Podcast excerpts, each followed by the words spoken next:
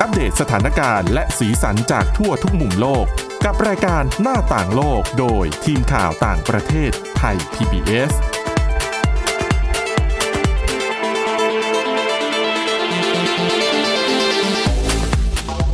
สวัสดีค่ะ ต้อนรับสู่รายการหน้าต่างโลกนะคะ กับทีมข่าวต่างประเทศไทย PBS ทุกวันจันทร์ถึงวันศุกร์เวลา 11นาฬิกาถึง 11นาฬิกา30 นาทีค่ะ วันนี้พบกับคุณวินิษฐาจิตกรี แล้วก็ดิฉันทิพย์ตะวันเทยระในยพงค์ค่ะ สวัสดีค่ะ สวัสดีค่ะ วันนี้ไหนๆก็วันศุกร์แล้วนะคะ สุดท้ายของสัปดาห์ เรามาเริ่มกันด้วยเรื่องของการทำงานดีกว่าไหนๆก็จะหยุดพักผ่อนวันเสาร์อาทิตย์ละ หลายคนก็ทำงานหนักกันมาทั้งสัปดาห์ ค่ะ ก็จะเอามาฝากเป็นแบบเตือนกัน เออสัปดาห์หน้าอย่าทำแบบนี้อีกนะ ถ้าทำได้ ค่ะ อ่ะมีงานวิจัยล่าสุดจากที่ฝรั่งเศสเขาบอกว่าการทำงานยาวนานเกิน 10 ชั่วโมง ต่อวันเนี่ย อย่างน้อย 50 วันต่อปี ห้าสิบวันต่อ ปี ปี หนึ่งมี 365 วัน 50 วัน โอ้โหห้วันนี้แป๊บเดียวเองนะ ไม่ถึง 2 เดือนด้วย ใช่ ทำงานแบบเนี้ยเกิน 10 ชั่วโมง อาจจะเพิ่มความเสี่ยงให้เกิดโรคหลอดเลือดสมองได้ หรืออาการสโตรกนั่นเอง อืม อาจจะเป็นหลอดเลือดตีบหลอดเลือดแตกอะไรก็คืออันตรายอะเอาง่ายๆ ทีมนักวิจัยจากมหาวิทยาลัยองเช ร่วมกับสถาบันวิจัยสุขภาพแล้วก็การแพทย์แห่งชาติฝรั่งเศสเขาศึกษาเรื่องนี้จากการวิเคราะห์ ข้อมูลด้านอายุ การสูบบุหรี่การทำงานที่มีชั่วโมงนานๆ ซึ่งรวมๆแล้วเนี่ยวิจัยมา นักวิจัยเขาให้คำจำกัดความว่า เป็นการทำงานที่แบบเกิน 10 ชั่วโมง อย่างน้อย 50 วันต่อปีอย่างที่เราบอกไป อืม มีคู่เข้าร่วมศึกษารวมแล้วเนี่ยหนึ่งแสนสี่หมื่นสามพันคน เขาบอกว่าคนในจำนวนเนี้ย ไม่ถึงหนึ่งในสามประมาณก็เกือบเกือบห้าหมื่นคนเนาะ ค่ะ ทำงานที่มีชั่วโมงยาวนานมาก 10%ของคนในจำนวนเนี้ยทำงานหนักแบบเนี้ยเป็น10 10 ปี นานกว่า 10 ปี เขาพบว่า 1,224 คนที่เขาวิจัยแล้วก็มีลักษณะแบบเนี้ยว่าทำงานนานๆ แล้วก็ทำงานหนักๆติดก่อกันหลายปี เป็นโรคหลอดเลือดสมองนะคะ คือมันเป็นภาวะที่สมองเนี่ยขาดเลือดไปเลี้ยง เพราะว่าอ่าไม่ว่าจะเป็นหลอดเลือดตีบ ค่ะ หลอดเลือดอุดตัน หลอดเลือดแตก เพราะว่าสุขภาพไม่ดีเว้ยเนื่องจากทำงานหนักเกินไป สาเหตุ ใช่ไห มาจากการทำงานหนักใช่ แล้วพอไม่ว่าจะหลอดเลือดตีบหลอดเลือดอุดตันหรือว่าหลอดเลือดแตกเนี่ยทำให้เนื้อเยื่อในสมองถูกทำลายถาดการทำงานของในสมองก็จะหยุดชะงักด้วย เขาเผยแพร่งานวิจัยชิ้นนี้ในวารสารเรื่อง stroke หรือว่าเรื่อง ค่ะ โรคหลอดเลือดหัวใจของสมาคมหัวใจที่สหรัฐอเมริกาเนี่ย คือเขาเตือนเลยนะว่าใครที่มีพฤติกรรมแบบเนี้ยทำงานที่มีชั่วโมงทำพวกชั่วโมงทำงานนานๆเนี่ยค่ะ ความเสี่ยงในการเป็นโรคหลอดเลือดสมองจะเพิ่มขึ้น 29%เมื่อเทียบกับคนทั่วไป เกือบหนึ่งในนึกเกือบหนึ่งในสามเลยนะ ใช่ แล้วยิ่งใครทำแบบเนี้ยติดต่อการเกิน 10 ปี ความเสี่ยงเนี่ยจะเพิ่มขึ้นเป็น 45% แต่คือถ้ามองที่ตัวเลขสิบชั่วโมงเนี่ยค่ะดิฉันว่ามันก็ไม่ใช่ตัวเลขเยอะเท่าไหร่เลยนะ ก็ เพราะว่าปกติ ถ้าเรา ตาม อยู่ สำนักงานก็ ใช่ 9 ชั่วโมง 8 ชั่วโมง เพิ่มขึ้นมาอีกแค่ 2 3 ชั่วโมงเนี่ย มันต้ทำองให้ความเสี่ยงเพิ่มขึ้นสูง คือหลาย เะ คนอ่ะถ้าเอาถ้าคิดเป็นเวลาที่อยู่ที่สำนักงานอ่ะมันมันต้องเกินตัวเลขนี้อยู่แล้ว แต่ว่าในกรณีนี้เขาไม่ได้ลงในรายละเอียดว่า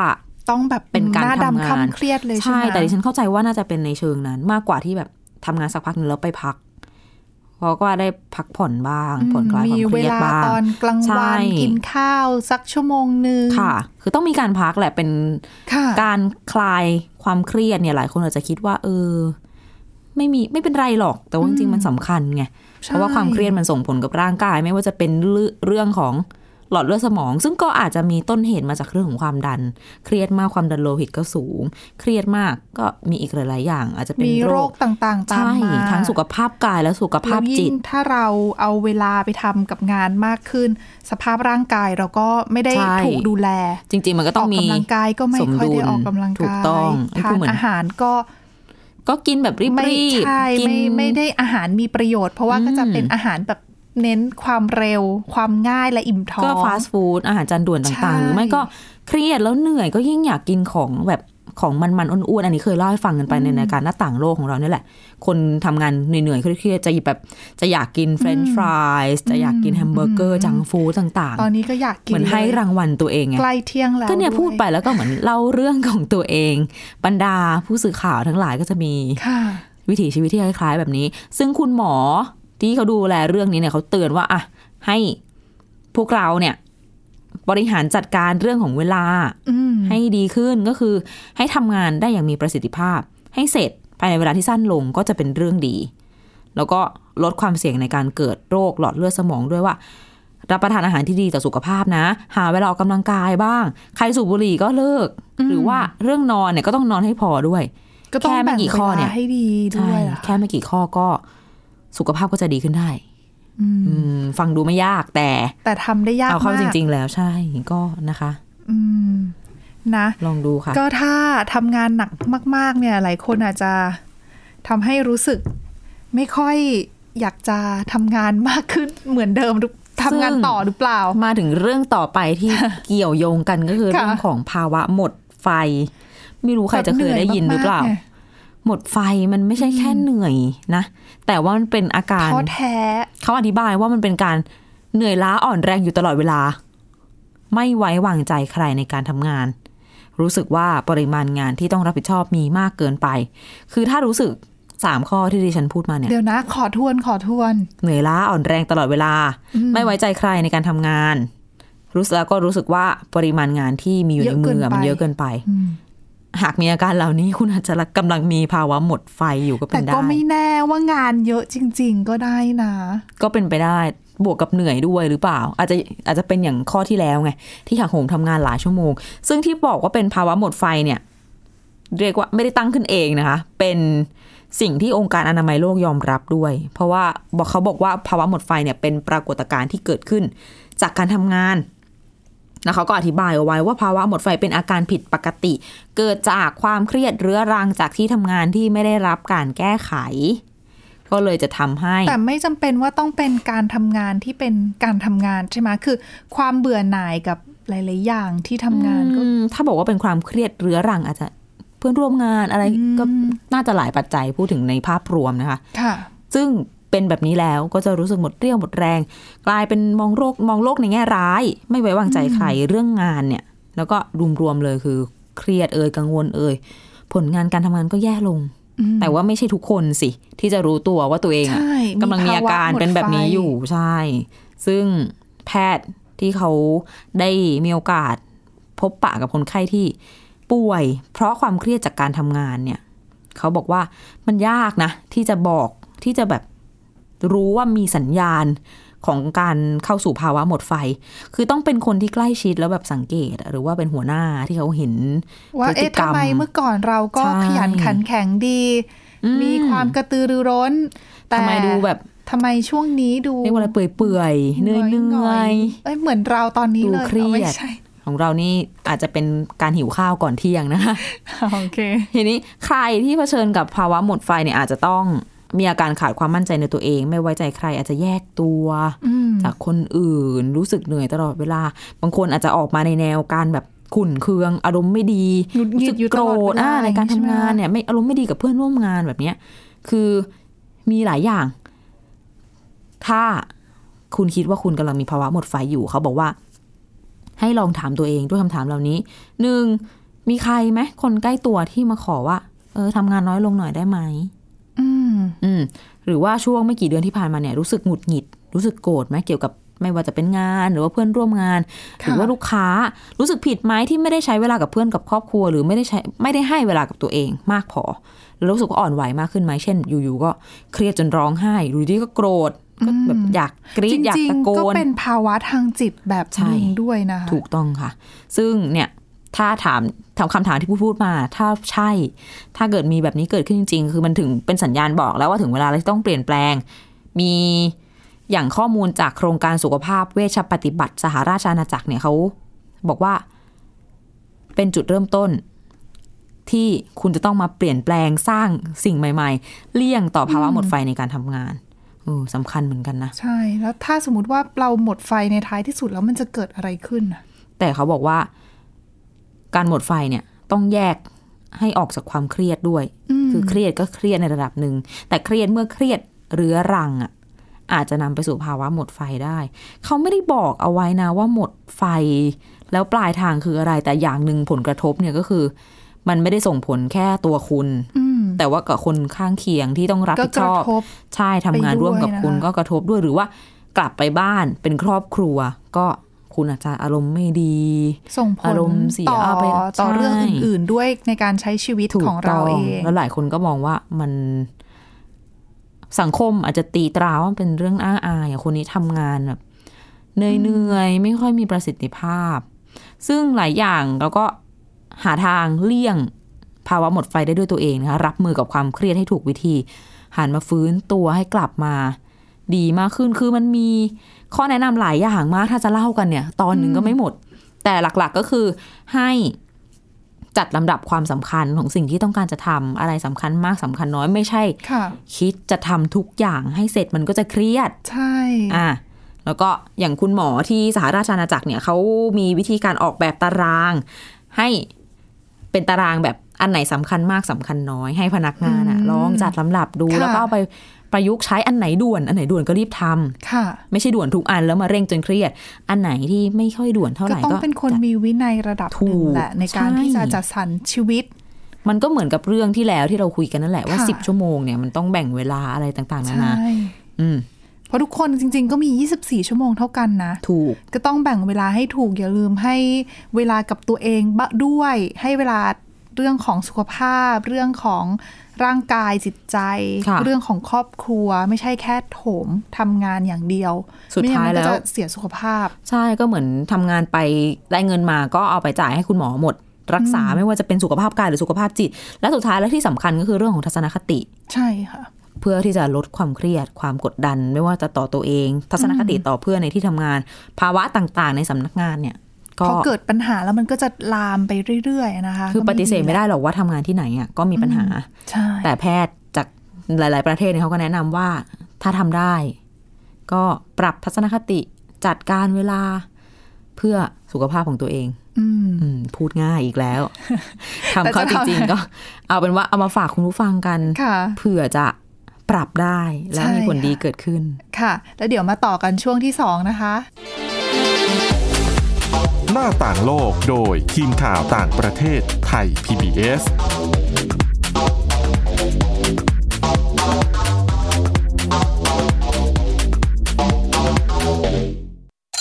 รับเช้าวันใหม่ อย่างสดใสและมีความสุขกับพี่เหลือมและพี่ยีรับ ในรายการพระอาทิตย์ยิ้มแฉ่งทุกวันเสาร์อาทิตย์เวลา 7นาฬิกาถึง 8นาฬิกาทางไทย PBS ดิจิตอลเรดิโอ ที่คุณอย่ามาถามอะไรที่เซิร์ชเจอใน Google ถามกูรูในสิ่งที่ Google ไม่มี t c a s คีย์เวิร์ดสำคัญเลย ครับ TCAS คือระบบการคัดเลือกค่ะ ดังนั้นถ้าเราบ่นกันเรื่องของการสอบที่ซ้ำซ้อน มันไม่ได้เกี่ยวโดยตรงกับ TCAS อ๋อ เราไปโทษทีแคสเขาไม่ได้ ไม่ได้ เพราะเขาไม่ใช่ข้อสอบ ถูกต้อง TCAS คือระบบการคัดเลือก อยากให้ฟังจะได้รู้จากกูรูด้านการศึกษา โดยนัทยาเพชรวัฒนา และวรเกียดนิ่มมาก ในรายการทีคุณทีแคสทุกวันเสาร์ 16 นาฬิกา ทางไทย PBS d i g i ดิจิ Radio ฟังสดหรือย้อนหลังทางแอปพลิเคชันไทย PBS Radio และ w w w t h a i PBS Radio com แชร์ให้รู้ทุกเรื่อง เตือนให้รู้ก่อนตกเป็นเหยื่อกับภัยในสังคมที่ต้องผจญในรายการ ผจญภัย ทุกวันอาทิตย์ 12 นาฬิกา 30 นาที ทางไทย PBS d i g i ดิจิ Radio ฟังสดหรือย้อนหลังที่แอปพลิเคชันไทย PBS Radio และ www.thaipbsradio.com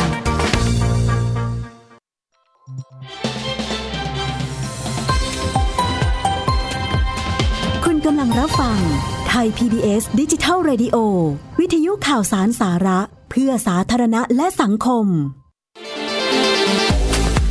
หน้าต่างโลกโดยทีมข่าวต่างประเทศไทย PBS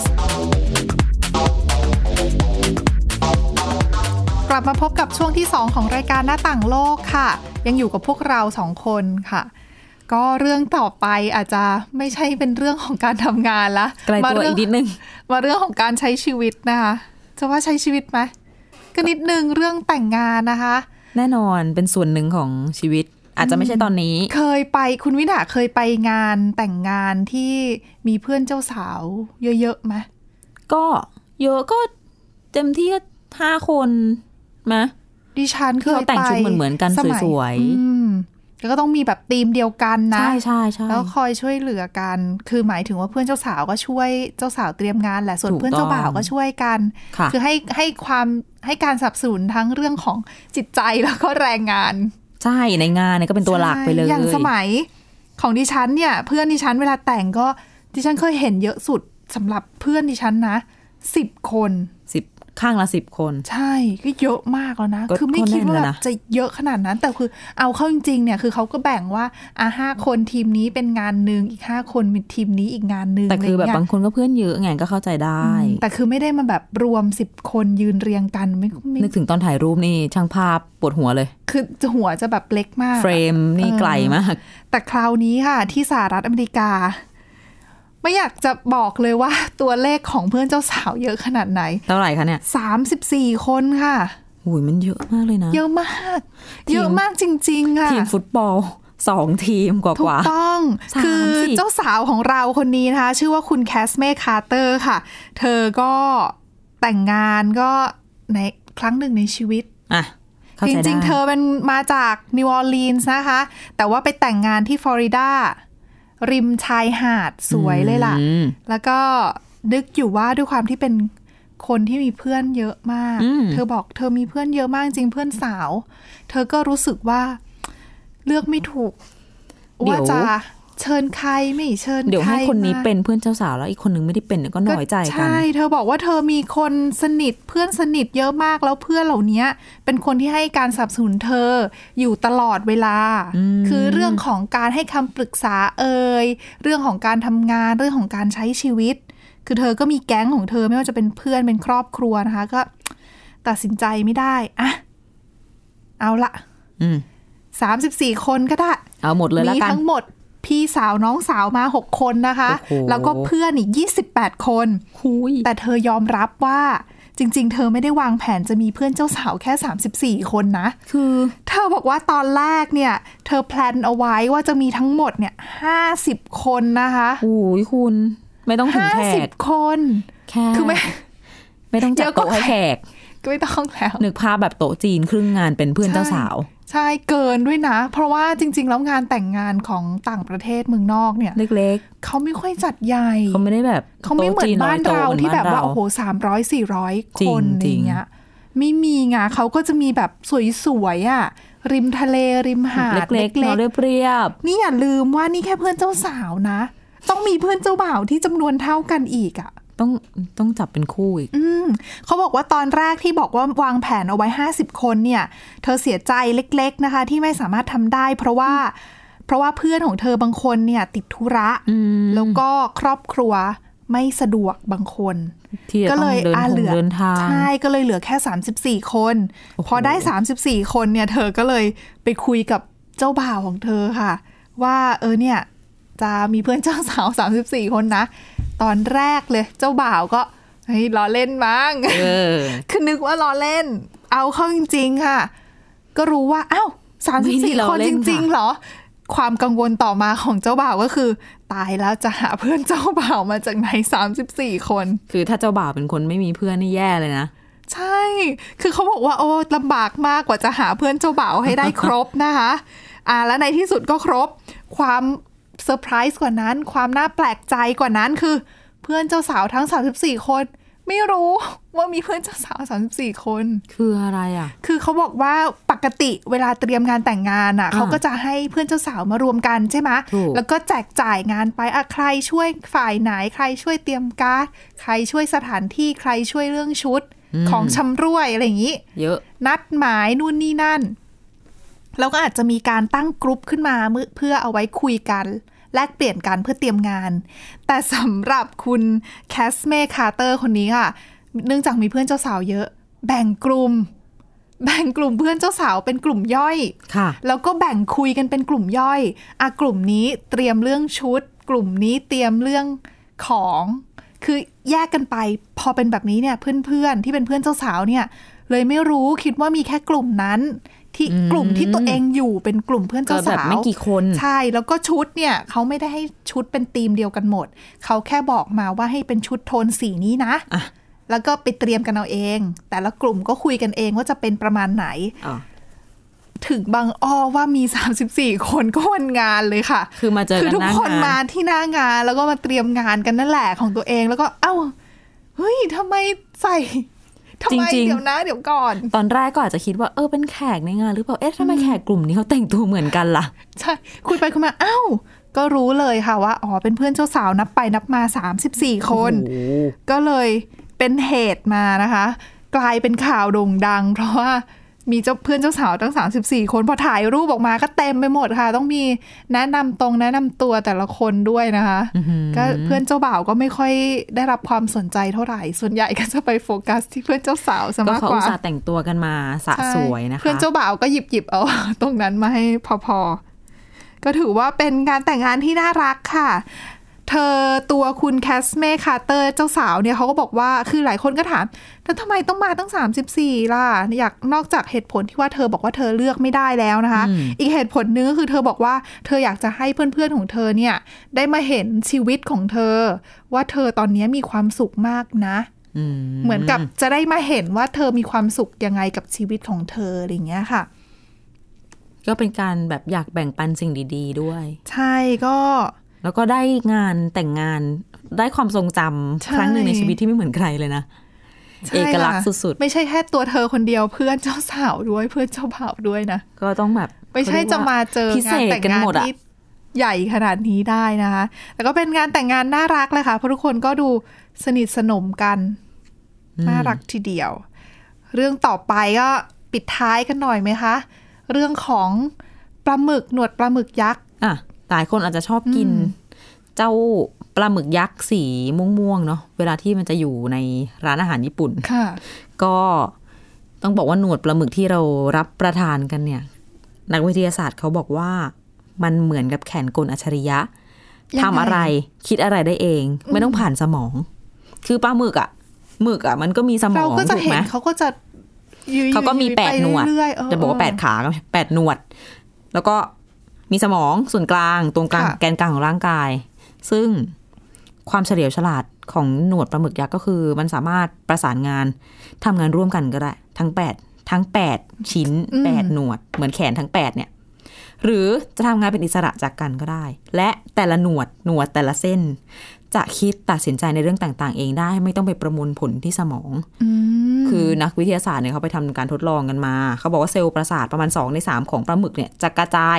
ไปตามส่วนต่างๆของร่างกายนอกเหนือจากสมองทำให้ระบบประสาทของมันเนี่ยไม่ได้มาเหมือนกับสัตว์ที่มีกระดูกสันหลัง ซึ่งระบบประสาทอย่างเราเนี่ยทำงานแบบรวมมีศูนย์กลางก็คือสมอง ค่ะ นั่นเองอ่ะทีนี้สมมุติมันแวะมันว่ายน้ำจะจับเหยื่อ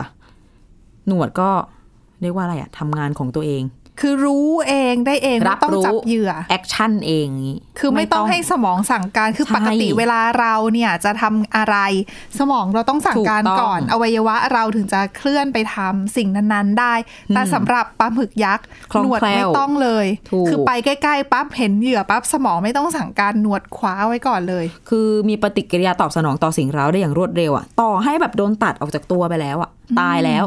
ก็ หมึกอะตายแล้ว ค่ะ ตัดหนวดออกไป มีอะไรไปแย่ๆก็ยังขยับอยู่ นึกถึงหางจิ้งจกเลยทีเดียว อืมเอาเป็นว่า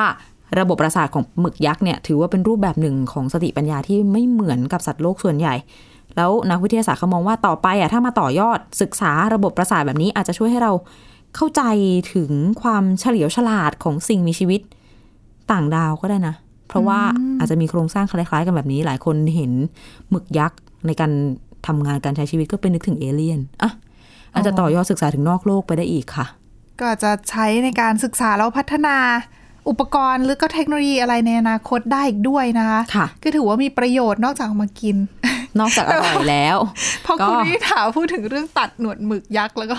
ยังขยับอยู่ดิฉันนึกถึงแบบรายการอาหารอะ นึกถึงซาชิมิขึ้นมา ใช่ที่แบบว่าตัดออกมาแล้วแบบหนวดยังแบบ สดๆ ดึกๆๆๆอยู่ อ่า แบบ ไม่ใช่ไม่ใช่ไม่ใช่มุมนั้น อ๋อไม่ใช่ อันการอันนี้เป็นการท โอ ด เค ลอง ตอนนี้ก็ใกล้เที่ยงแล้วก็ ค่ะ นึกเมนู ก็มี ว่า บ้าง จะรับประทานอะไรในช่วงเที่ยงนี้ค่ะ และนี่คือทั้งหมดของรายการหน้าต่างโลกในวันนี้นะคะ กลับมาอัปเดตสถานการณ์แล้วก็สีสันจากทั่วทุกมุมโลกกับทีมข่าวต่างประเทศไทย PBS ได้ทุกวันจันทร์ถึงวันศุกร์ค่ะ เวลา 11นาฬิกาถึง 11นาฬิกา30 นาทีทางไทย PBS Digital Radio ฟังย้อนหลังได้ที่ www.thaipbsradio.com วันนี้คุณวินิษฐาจิตกรี ดิฉันทิพย์ตะวันเทยระเนตรพงศ์แล้วก็ทีมงานทุกคนลาไปก่อนค่ะ สวัสดีค่ะ สวัสดีค่ะ ติดตามรับฟังรายการย้อนหลังได้ที่เว็บไซต์และแอปพลิเคชันไทย PBS Radio ไทย PBS ดิจิทัล Radio